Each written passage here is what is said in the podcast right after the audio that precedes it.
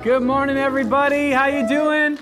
Hey, good to see you. All right, that was some good music right there. I was kind of getting into that over there. I'm so pumped about next Sunday night with the youth and young adults kicking off. Kyle is going to be leading that ministry, and he's an amazing man of God, and he just has so much to, to offer. And um, I'll be there too, partying and acting immature, as a good lead pastor should do at the youth events, is totally get in there with the youth and eat all the pizza and be like, why didn't you buy enough, Kyle? But uh, hey, so good to see you guys. Uh, this is an awesome day. How many of you enjoyed being in God's presence during worship? I love to just come in on Sunday mornings and get refreshed and refilled. But you know, how many of you know that with worship, we don't worship as, as a response to how we feel? We don't worship as a response to what's happening in our life. We worship as a response to the reality of who God is, right? Uh, we believe, as a good Christian church should, that there is a God, number one. We believe that He's good. We believe that He sent His Son Jesus into the world to, to die for our sins and, and give us life. And we respond to who God is in, our lives, whether we're having a good day, a bad day, a good week, a bad week, that doesn't matter because God is the same yesterday, today, and forever. So we worship as a response. And we sang that song this morning, You Can Have It All. I love that song. You can have it all, Lord, every part of, of my world. And that goes so well with what we're going to be talking about this morning. We're in a series, and Bethany did a great job kicking it off last week. How many of you got something out of last week hearing Bethany uh, preach? I can't let her preach that much because she's way better than me and way prettier, right? Which, guys, just a, a hint marry a woman who's prettier than you, right? Because otherwise you, you have an issue. Anyways, but my wife is beautiful. She's incredible. And I listen to her message and I'm like, oh man, I, I got to study this week because I can't just wing it this week. She, she did too good. Uh, she's incredible. And, and how many of you really felt the Lord spoke to you in that message last week? The first week of our series, Dangerous Prayers, Search Me, right? God, search me, know me. And uh, that's a powerful message. And we really believe that in the three weeks of this series called Dangerous Prayers, that these messages have the potential to be an anchor message in your life. What does that mean, an anchor message? It means this that it's a message that you look back on. It's a moment, an encounter with God. You look back on that and you say, I've never been the same since God spoke that to me. Uh, since I prayed that prayer, God, search me. Today, the prayer is this, and it's, are you ready for it? Because it's dangerous. You ready for the danger zone? Now you're in. Okay. It's called Break Me. Say, Break Me break me. If you were at the Ducks game like me last night, you got to live this out in real time. God break me. Our, our, our, we were humbled by those dogs. Anyways, God break me. It's our second week of the Dangerous Prayer series. We're going to talk about this prayer, break me. And I, I really believe that this message today has the potential to be an anchor message in your life. Where you look back and you say, I prayed this prayer to whatever degree I could actually pray with honesty and sincerity. And I, I, prayed this prayer, and what God did in my life was something very unique, something very special. It's an anchor moment. And this prayer, out of the three that we're going to talk about in this series, finishing up next week, is the most dangerous prayer. Break me. God, break me. You know, this prayer right here is one that I want to just warn you right up front. I, you might not be able to pray this today. I mean, I'm serious. You might not be in a position in your life where, where you're ready to just go full out, break me, God. Uh, empty me of my pride, break me of my self reliance, break me of my insecurity. You might not be ready, but, but there's stages of, of what we can pray. But this is definitely the most dangerous of the prayers. Because I believe that when God, we pray, God hears us, right? So if I say, God, break me, He's answering that prayer. And I better be ready for what happens and what comes. Yeah. How many of you are danger people? Like, how many of you, you have to be able to die to have fun? Anybody? Matt? Okay, I knew that about him.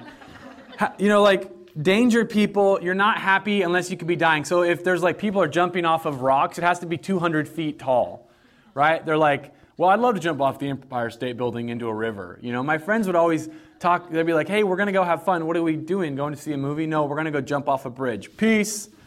Deuces. I'm not a danger person, but some of you are are like not happy unless you could die in the activity. Um, how many of you would like have actually jumped out of an airplane? Anybody jumped out of a perfectly good airplane? Okay, so those are the danger people. You're not supposed to jump out, right? There's a reason they're designed that way. You're supposed to go in it and go to the place you're going and then land and then get off. Thank you, sir, for getting us here safely. I like, we get on an airplane, we just went on a trip, and I get on the airplane and I'm like, oh God, Jesus, please, Heavenly Father, oh Lord, I'm like praying in tongues, Jesus, like I'm praying over the airplane because I'm freaked out of even flying, right? I'm like white knuckling it in the plane. And then some of you are like, you want to jump out. You're a danger person. So this is your prayer. This prayer might be for you. You know, you, you just, it has to be a risk, it has to be dangerous. But, you know, this prayer, break me, is really inconsistent with this view of Christianity that says all God wants to do is make me happy. All God wants to do is make my life better. All God wants to do is make my life easier. Let me just tell you right now that if you come and you encounter Jesus Christ and you become a follower of Jesus, your life is not going to necessarily be easier. It'll simply be filled with life and joy and peace, even through the moments that are difficult and hard. There's a scripture in the Bible that says it rains on the just and the unjust, meaning bad things happen to good people and bad people. Somebody was talking about the movie God's Not Dead, and I go, I don't like that movie. And they're like, Really? You're a Christian. You have to like it. I'm like, I don't like it because the atheist dies at the end, right? And it sort of like says the movie, it's a great movie. I mean, don't get me wrong, there's some good stuff in it, just in case I'm offending anybody. Uh, but, but it's not really accurate. Like, it could have been just as accurate for the pastor to get hit by a car and die, right? Because good things happen to bad people, and bad things happen to good people, and that's how life is, right? And you know, this version of Christianity that says all God wants to do, if you come to church and you get your life right and cleaned up, then all that's going to happen is all good stuff. That's called karma. That's not Christianity, right? And so this prayer, break me, it sort of, it sort of gives us another perspective, another insight into what God is after. God is after creating the image of his son, Jesus Christ, inside of us. God is after the, the, the, absolute breaking down so that we can be rebuilt of our souls, of our inmost desires. God wants to change us at a core level because we are broken because of sin. And so this version of Christianity that says if I go to church everything just gets better is not, a, it's not realistic. It's just not. But let me just tell you this right now that, that the God that you can encounter even through the breaking moments is worth knowing and worth following and worth serving. Have you ever had a, a, breaking moment? A moment where you just got broken? I remember my parents, I was kind of, a, of, I went through a little awkward phase between like, you know, 10 and 30. And so my parents were like, you know, we want to get Jake some physical exercise. So they had me do Kenpo class, which is karate, but on steroids. Anybody familiar with that? Martial arts, just fighting people, you know? And, uh, Anyways, martial arts are ridiculous to me for some reason. I just laugh, uh, maybe because of the karate movies and things. But my parents put me in Kenpo class.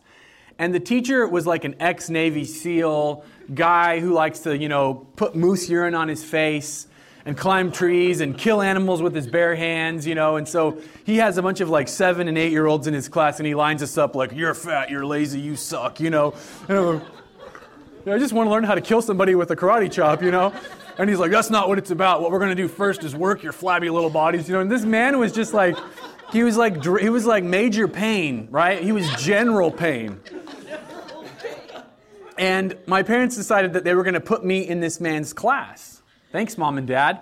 And so his whole purpose was to break us down, you know, to render us into moldable seven year olds so we could learn the dangerous arts of Kenpo. I don't have any moment, I don't have any range of motion in this coat. Anyways, otherwise I do backflips and stuff. Uh, but his whole purpose was to break us down. And I remember one day at Kenpo class, he wasn't teaching us any like karate kicks and stuff. He was like, you need to run in circles around the room. And so here I am, I have like sweatpants, it's the 90s. I'm running in circles, I'm, I'm slightly husky. And finally, I'm like, I need to stop. And he's like, yeah, you need to be broken. And he's like, you need to do a wall sit. And I'm like, what's a wall sit? Why? Would, that's what chairs are for. And he puts me up against the wall, and I'm like there, and I'm like, ah. And finally, I quit. You know, and he, he, he broke me. I never learned anything. I can't karate chop anybody. If I get attacked, you know, I have no karate, I don't have any kempo. And we found out later this guy was actually a lunatic. He got mad at a pastor and hid Listen to this, this is a true story. He hid across the street in the woods with a sniper rifle and watched the guy for like three days thinking about shooting him. That was my Kempo teacher. He's a real man. He's out there. We're not going to put this online just in case this gets out. he will remain unnamed. A breaking moment. I had a, I had a pastor. He was just an incredible man of God. His name was Pastor John Gomez, and I will love this man until the day that I die and after when I see him in heaven. He's just an incredible man of God. He's from LA. He had a very strong, hey, vato, you know, that kind of accent. And his nickname in church, not pre church, not pre Christ, no, post Christ, after becoming a Christian, was the Shanker. so if that tells you anything about his mentality, and I, he was my intern director. So here I come. I'm 16, 17 years old. I'm cocky, a pastor's kid coming. I think I know everything. You know, I don't, you know, no, I'm not going to clean a toilet. I want to preach. Like, you know, and he's like, I'm going to break you. And he even said multiple times, God is going to break you. And Pastor John's mission in life was to break me down. Now, luckily, he wasn't crazy like my Kempo teacher. okay. He actually had a heart of love. And I remember one day that we were shouting at each other in the church parking lot down in Medford, like face to face, because he's like, You're lazy. And I'm like, No, I'm not. I've been doing all this stuff. And we're shouting back and forth. But the Shanker, he, he was uh, sent by God, put in my life to help break the aspects and areas of my character down that needed to be broken down so that God could use me to serve other people and make a difference, right? We're going to talk more about this. But have you ever had a breaking moment? Have you ever had a person in your life that broke you down? And sometimes they mean you well, and sometimes they don't. But either way, you can get something out of it, right? A breaking moment. You know, it depends on your view of God. We kind of talked about this, your view of, of Christianity. This question is Is God safe? And I think a lot of us, like me, I kind of have a problem with danger. I don't want to take risks. And so this question is Is God safe? The answer is no. God is not safe. A relationship with God is not safe. You're going to go on an adventure. How many of you like the story of the Hobbit? Bilbo Baggins, he runs out of his hobbit hole and he's, he doesn't have his favorite scarf and he doesn't have his towels and he doesn't have the things that he needs to have this comfortable life, but he's called to go out on an adventure at the end of your life, you're not going to go, oh, I'm glad I played it safe. You're going to say, I'm glad I went on the adventure that God called me to. I'm glad I, I served and sacrificed and lived a, a bold life, a daring life. Is God safe? No. But He's good. He intends the best for you. Even the things that hurt, even the things that break you, even the things that, that, that wound you, God is working for your benefit through all of these things. Is He safe? No, but He's good. C.S. Lewis, he wrote The Chronicles of Narnia, which, if you've never read it and you think it's just a book for kids, read it as an adult and you'll be blown away by how much there is inside. It's absolutely laden and potent with, with truth and incredible things. And in the story of Narnia, there's the, the four Pevensie children. I don't know if you ever knew their last names, but it's the best British last name ever. Pevensie, I say. Good child, bye. and the Pevensie children are uh, Peter and Edmund and Susan and Lucy, and they're in Narnia, and there's a talking beaver. Don't ask me why there's a talking beaver, but there is. And, and, and they begin to talk about Aslan, and Aslan's coming, Aslan's on the move, and there's all this stuff about Aslan, and they don't know who Aslan is. And so they begin to ask questions to the beavers, and the beaver says, Aslan is a lion, the lion, the great lion. Oh, said Susan, I thought he was a man. Is he quite safe? I shall feel rather nervous about meeting a lion. Safe? said Mr. Beaver. Who said anything about safe? Of course he isn't safe, but he's good. He's the king, I tell you. There's a holy fear that comes when you ponder the God of heaven and earth. The same God that had the power, the potency to cast the stars into the sky and ignite life, ignite everything that we see around us. The same God that, that has the power. I mean, this power is, it's not safe, right? But the thing about God is that his innermost nature, the intrinsic quality of who he is, is that he is love. He is good. He is absolutely not safe. Aslan is a lion. We sing a song here about Jesus. Our God is the, the lion, the lion of Judah. Our God is the lamb, the lamb that was slain. Aslan is the lion. It represents Jesus. Is he safe? No, he's not safe, but he's good. This morning, as we look at this prayer, I want to go into the scripture and look at two stories that take place in the same chapter of Mark, in Mark chapter 14. And the first story is a story of a prostitute. It's a woman that has lived her life in shame and disgust. You know, at this time, and I suppose it's exactly the same now, you don't, little girls don't, you know, say, when I grow up, I want to be a prostitute. And, and at this time in history, it's just basically the lowest level of subsistence existence that this, this woman has found herself in, where she has to sell herself to pay the bills, to keep herself and maybe her children or however her life is. We don't have that many details about her, but she's a prostitute and she's been, she's obviously, she's despised by women and she's used and abused by men. But Jesus encounters her. She begins to, to meet this person, Jesus, or hears about him or something, and she does something pretty remarkable. She comes in to a place that Jesus is at. And something about Jesus opens up her heart, opens up her life because he showed her respect, he showed her dignity, he loved her. And it says in Mark chapter 14, verse 3 while Jesus was in Bethany, reclining at the table in the home of Simon the leper, a woman came with an alabaster jar, a very expensive perfume made of pure nard. And she broke the jar and poured the perfume on his head. Now, what you need to understand about this perfume is that this was her livelihood, and I'll explain this that you didn't just wear perfume. It wasn't like today you just go down to the store and buy some perfume. Maybe it's $150 or $45, whatever, but it's not your, your whole life. But for this prostitute, the, the perfume, what it was, was she, she would wear it, and then when you were walking through a crowd and you sniffed it, the guys would go, Oh, I see who you are. You're available. Does that make sense? This was how she operated. It was what she used to, to let people know. It was very, very expensive. It was a particular scent, and it was her calling card to say, hey, this is who I am, this is what I do. And she used it to attract men. It was incredibly, incredibly expensive. In fact, we find out that this perfume that she broke and poured on the person of Jesus was actually equivalent to a year's worth of wages.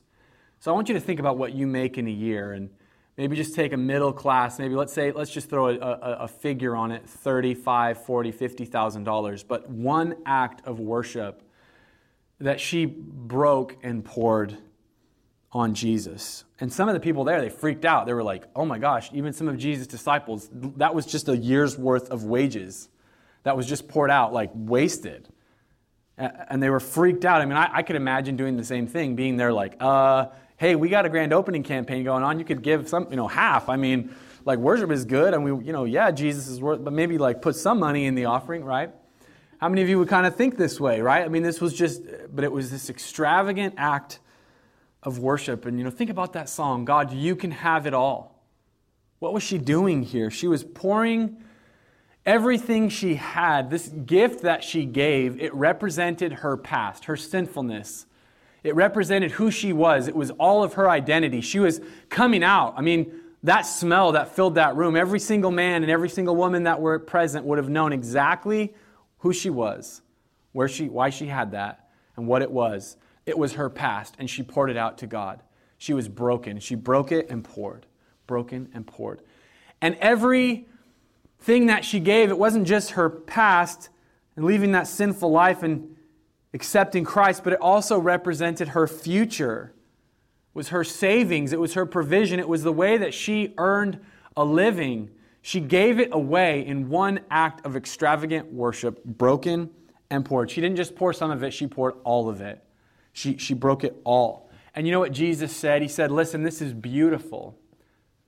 You know, Jesus looks at brokenness and he says it, it's beautiful the brokenness that she exhibited. He said, It's so beautiful. In fact, everywhere the gospel is preached, and this is amazing prophetic word because we're literally experiencing it right now today. Everywhere the gospel is preached, everywhere the good news is given, people will, will hear this story about her act of worship. Here we are today, 2,000 plus years later, listening to the story of one lady and one act of worship. And right now, we're hearing that story and it's impacting us. Jesus gave that prophetic word.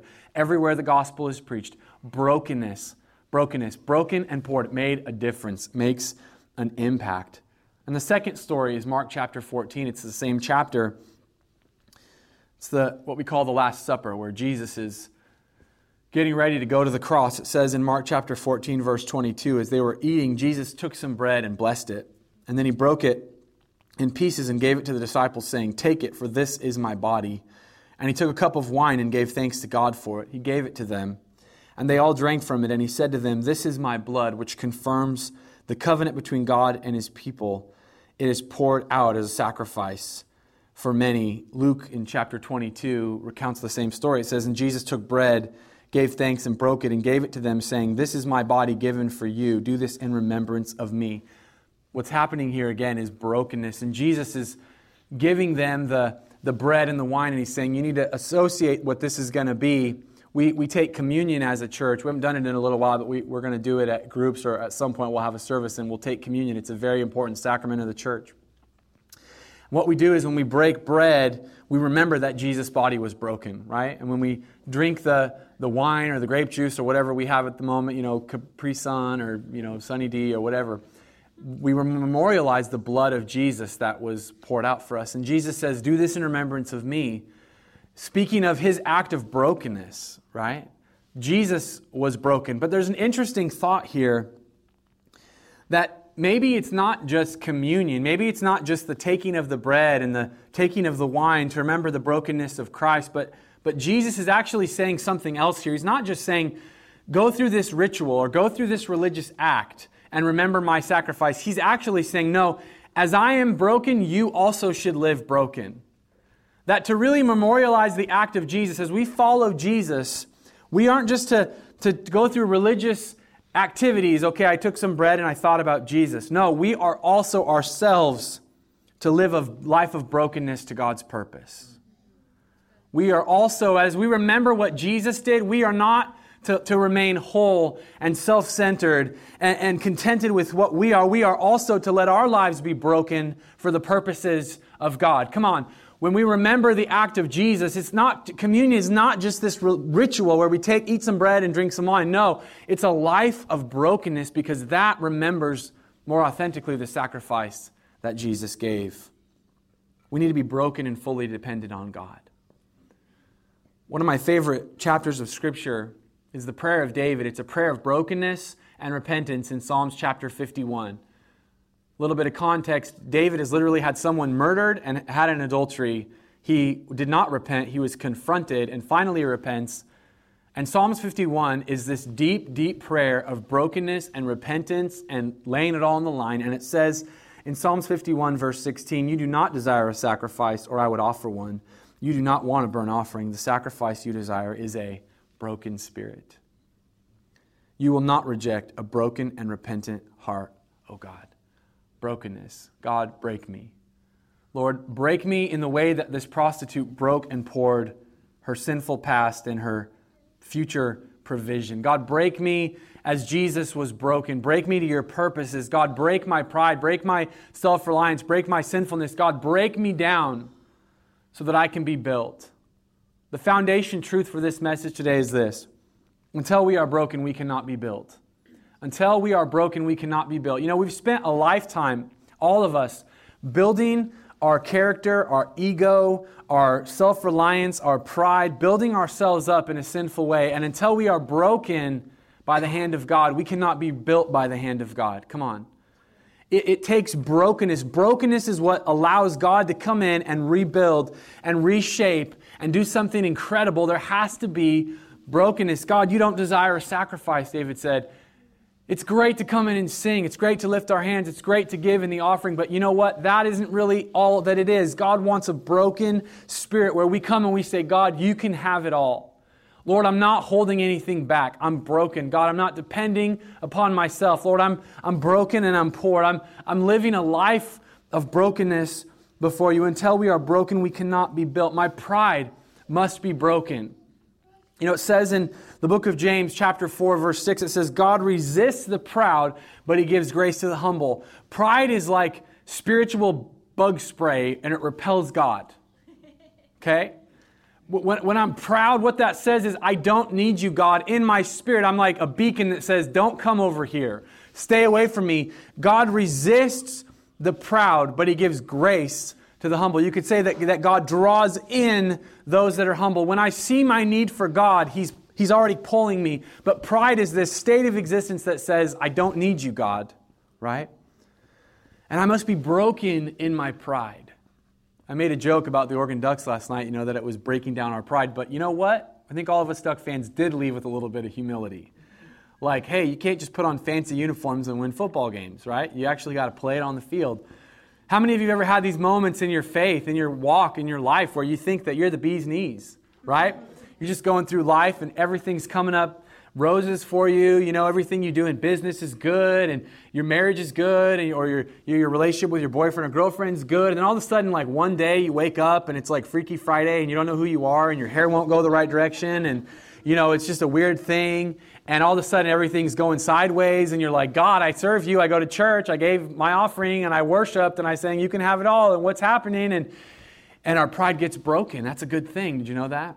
because it pushes us back to our need for God. God, break me of pride. My pride must be broken. Our, our sinfulness must be broken. Our sinfulness. You know, a lot of people, they look at sin as something that is just action by action. Okay, I did a bad thing, that was sin. I did a good thing, that wasn't sin. Well, that's only half the story when it comes to sin. Human sinfulness, rooted in the fall of man, is also what we call iniquity, meaning that it's not just that we make individual mistakes, but we have a perfect, good heart. It means that actually we're rotten to the core, and so the mistakes actually come out of the real us, apart from Christ. One way to look at it, an analogy, is imagine a saw and you're cutting lines in the wood. And a lot of times we think about it like, oh, I, I made a mistake and I cut sideways. But actually, the real picture is that the saw is bent, so no matter which way we cut, it's always off. That's what human sinfulness is.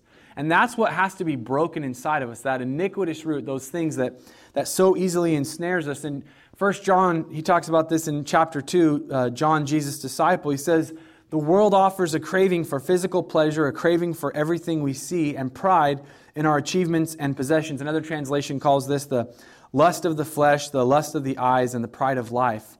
And he says, These are not from the Father, but are from this world. We did a whole series about satisfaction a couple months or a month ago, talking about the, that sin and these things they don't satisfy us, but that, that sinfulness, that deep rooted uh, sinful attitude, sinful mindset, sinful state of existence, that has to be broken before we can be built in the image of Christ, right?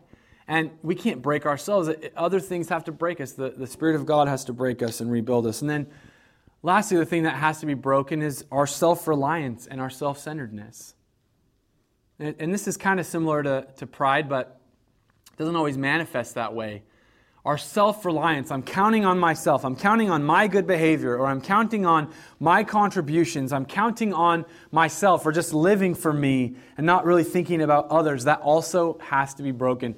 These three areas pride, sinfulness, self reliance they have to be broken before we can be built broken before we can be built. And the good news is that God loves us enough to break us. You go, yay! Can I get an amen? No, just kidding. Welcome to Joy Church. You're like, why did you call it that? It's not very joyful today.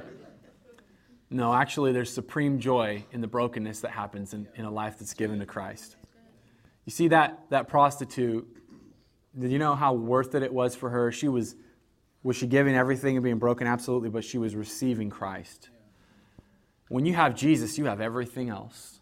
Nothing else matters, just Him, just, just to know Him, just to be with Him, just to, to know Him. Brokenness, it's powerful, powerful truth. To be rebuilt, I have to be broken for Christ to come and rebuild me. I want to leave you with four truths of brokenness, and we're going to pray this prayer to, to some whatever level we feel like we can honestly pray it today. Four truths of brokenness. Number one, we impress people with our strengths, but we connect through our weakness. Come on, we, we impress people with our strengths. Oh, you're a great singer. You're a great businessman. You're a great knitter. I don't know, whatever you're strong at. You're a great football player. I'm so impressed by you. Oh, you're so strong. You're so beautiful. I'm so impressed by you. How often do we pursue this, right? I want to be great. I want to be good at what I do. I want people to be impressed by my strengths. I want to be the best at what I do. And I want to be excellent. That's okay. It's good to want to be excellent. And you impress people with your strengths, but you connect with people through your weaknesses. You don't connect with somebody when they're like, yeah, I'm good at this, I'm good at that, I'm really good at this. You're like, sweet, deuces. You know, we don't connect with people through our strengths, we impress them. Brokenness those weaknesses, those areas where there's humility and not pride, it, allows us to become closer to God and it allows us to become closer to one another. You know, in my life, there's been many moments of brokenness that I could tell you about, but I remember one particular moment.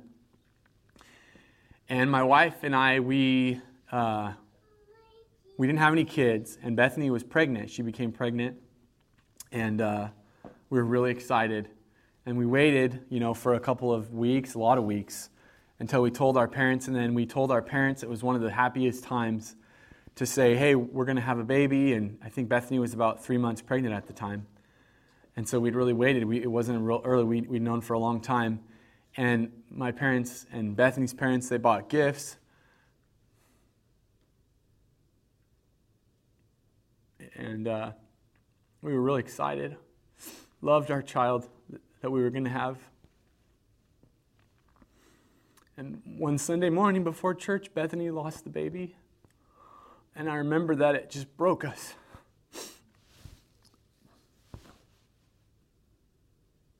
And I remember her laying on the bed, and I laid next to her, but kind of on, on her. I put my head on her stomach.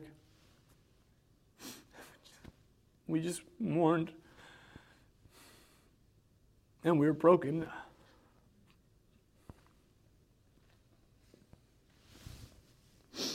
And out of that, connected with my wife at a completely different level.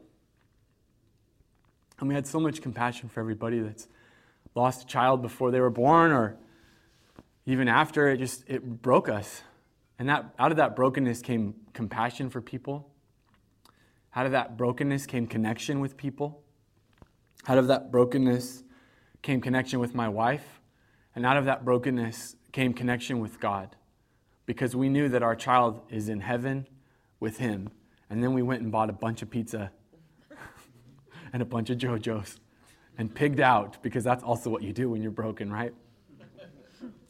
But we connect with people through our strengths. I mean, we, we impress people with our strengths, but we connect through our brokenness. And you all have stories of brokenness, don't you? Every one of us does. Moments in life when that is the only thing that looms on your horizon. And we're so blessed. We've had, we now have three beautiful children. Evie is, she just turned five. Jack just turned three, and Penny is one and they're amazing, they're incredible. Uh, but we always remember that, that first baby that we had. And uh, it's a moment of connection through weakness, through brokenness. When we're broken, God can use that. Number two, your most effective ministry will come out of your deepest hurts. Your most effective ministry will come out of your deepest hurts. I, could tell you a million stories about this year and the deep hurts and years before and deep hurts and times in life when there was just brokenness and, and you know what comes out of that though? Compassion. Because compassion comes from understanding and understanding comes from experience. When you can hold somebody's hand and say i've been there.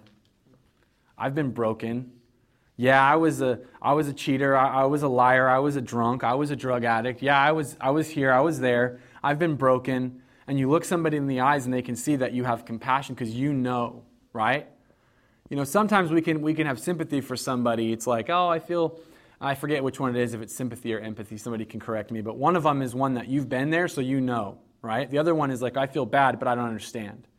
But when you've experienced brokenness, when you've experienced pain and suffering, you have understanding, you have that experience. And you know, you think about Jesus, he completely gets it because Jesus experienced brokenness. He experienced relational brokenness. He experienced the brokenness of, uh, of temptation. He experienced physical brokenness. Jesus experienced the brokenness of sin. The Bible says that he literally was made sin. He was made sin for us. You say, well, he doesn't understand. He does understand. The book of Hebrews in chapter 4 tells us that he was tempted in all points as we are. Jesus was tempted in every way tempted with greed, tempted with lust, tempted with pride. He was tempted in every way, but yet without sin. Jesus gets it. His body was broken. Come on. He gets it. An effective ministry comes out of deep hurts, comes out of deep brokenness. When you have a time of deep hurt, thank God for it because He is, he is helping you be shaped to radically impact the lives of people around you.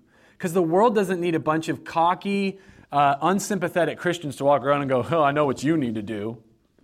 We, the world needs broken Christians. Not broken in their confidence in Christ, Not broken in their security in God, but broken in their pride, broken in their self reliance. Come on, broken in their sinfulness.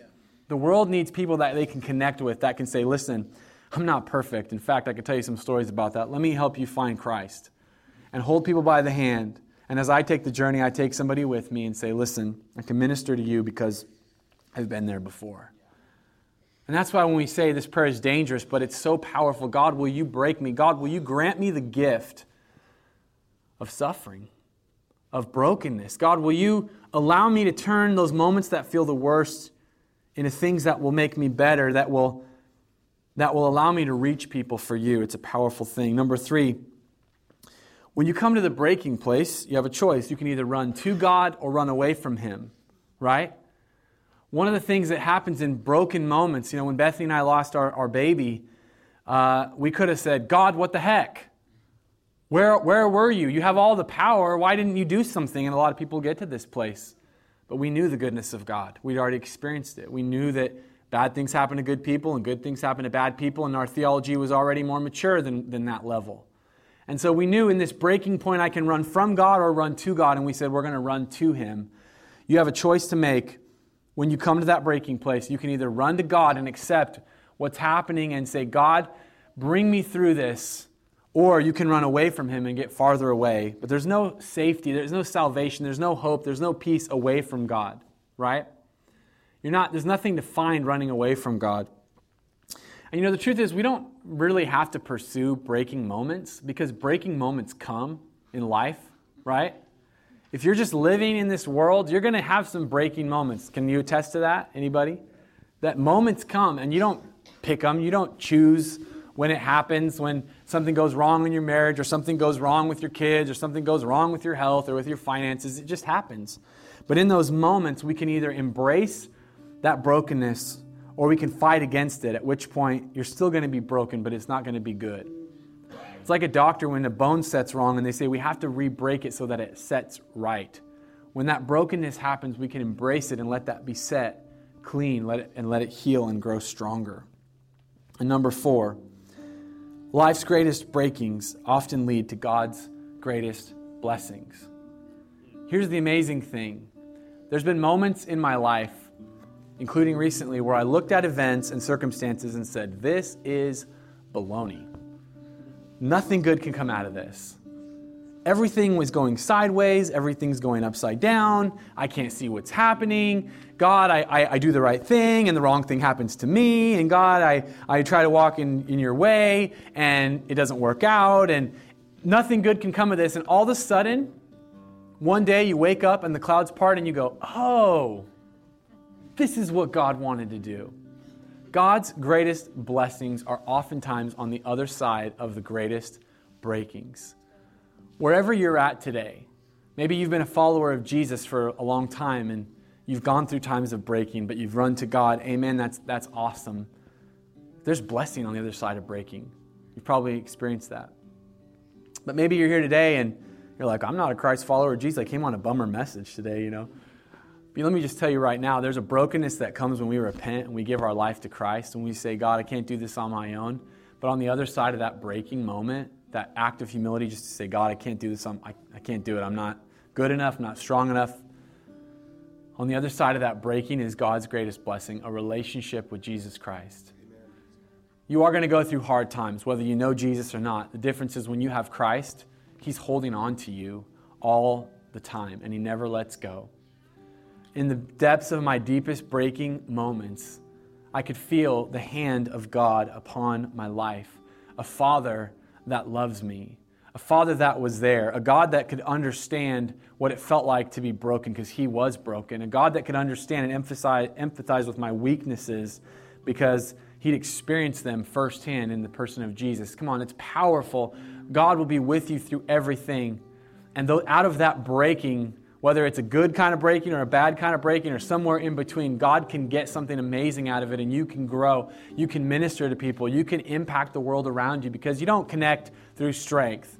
If you've never been broken, you might impress a lot of people, but you're not going to make a big difference in their lives. But a broken person that comes and says, Here's what I am, nothing more, nothing less, this is what I can do, and just loves and reaches out to people, that's a powerful, powerful, powerful thing.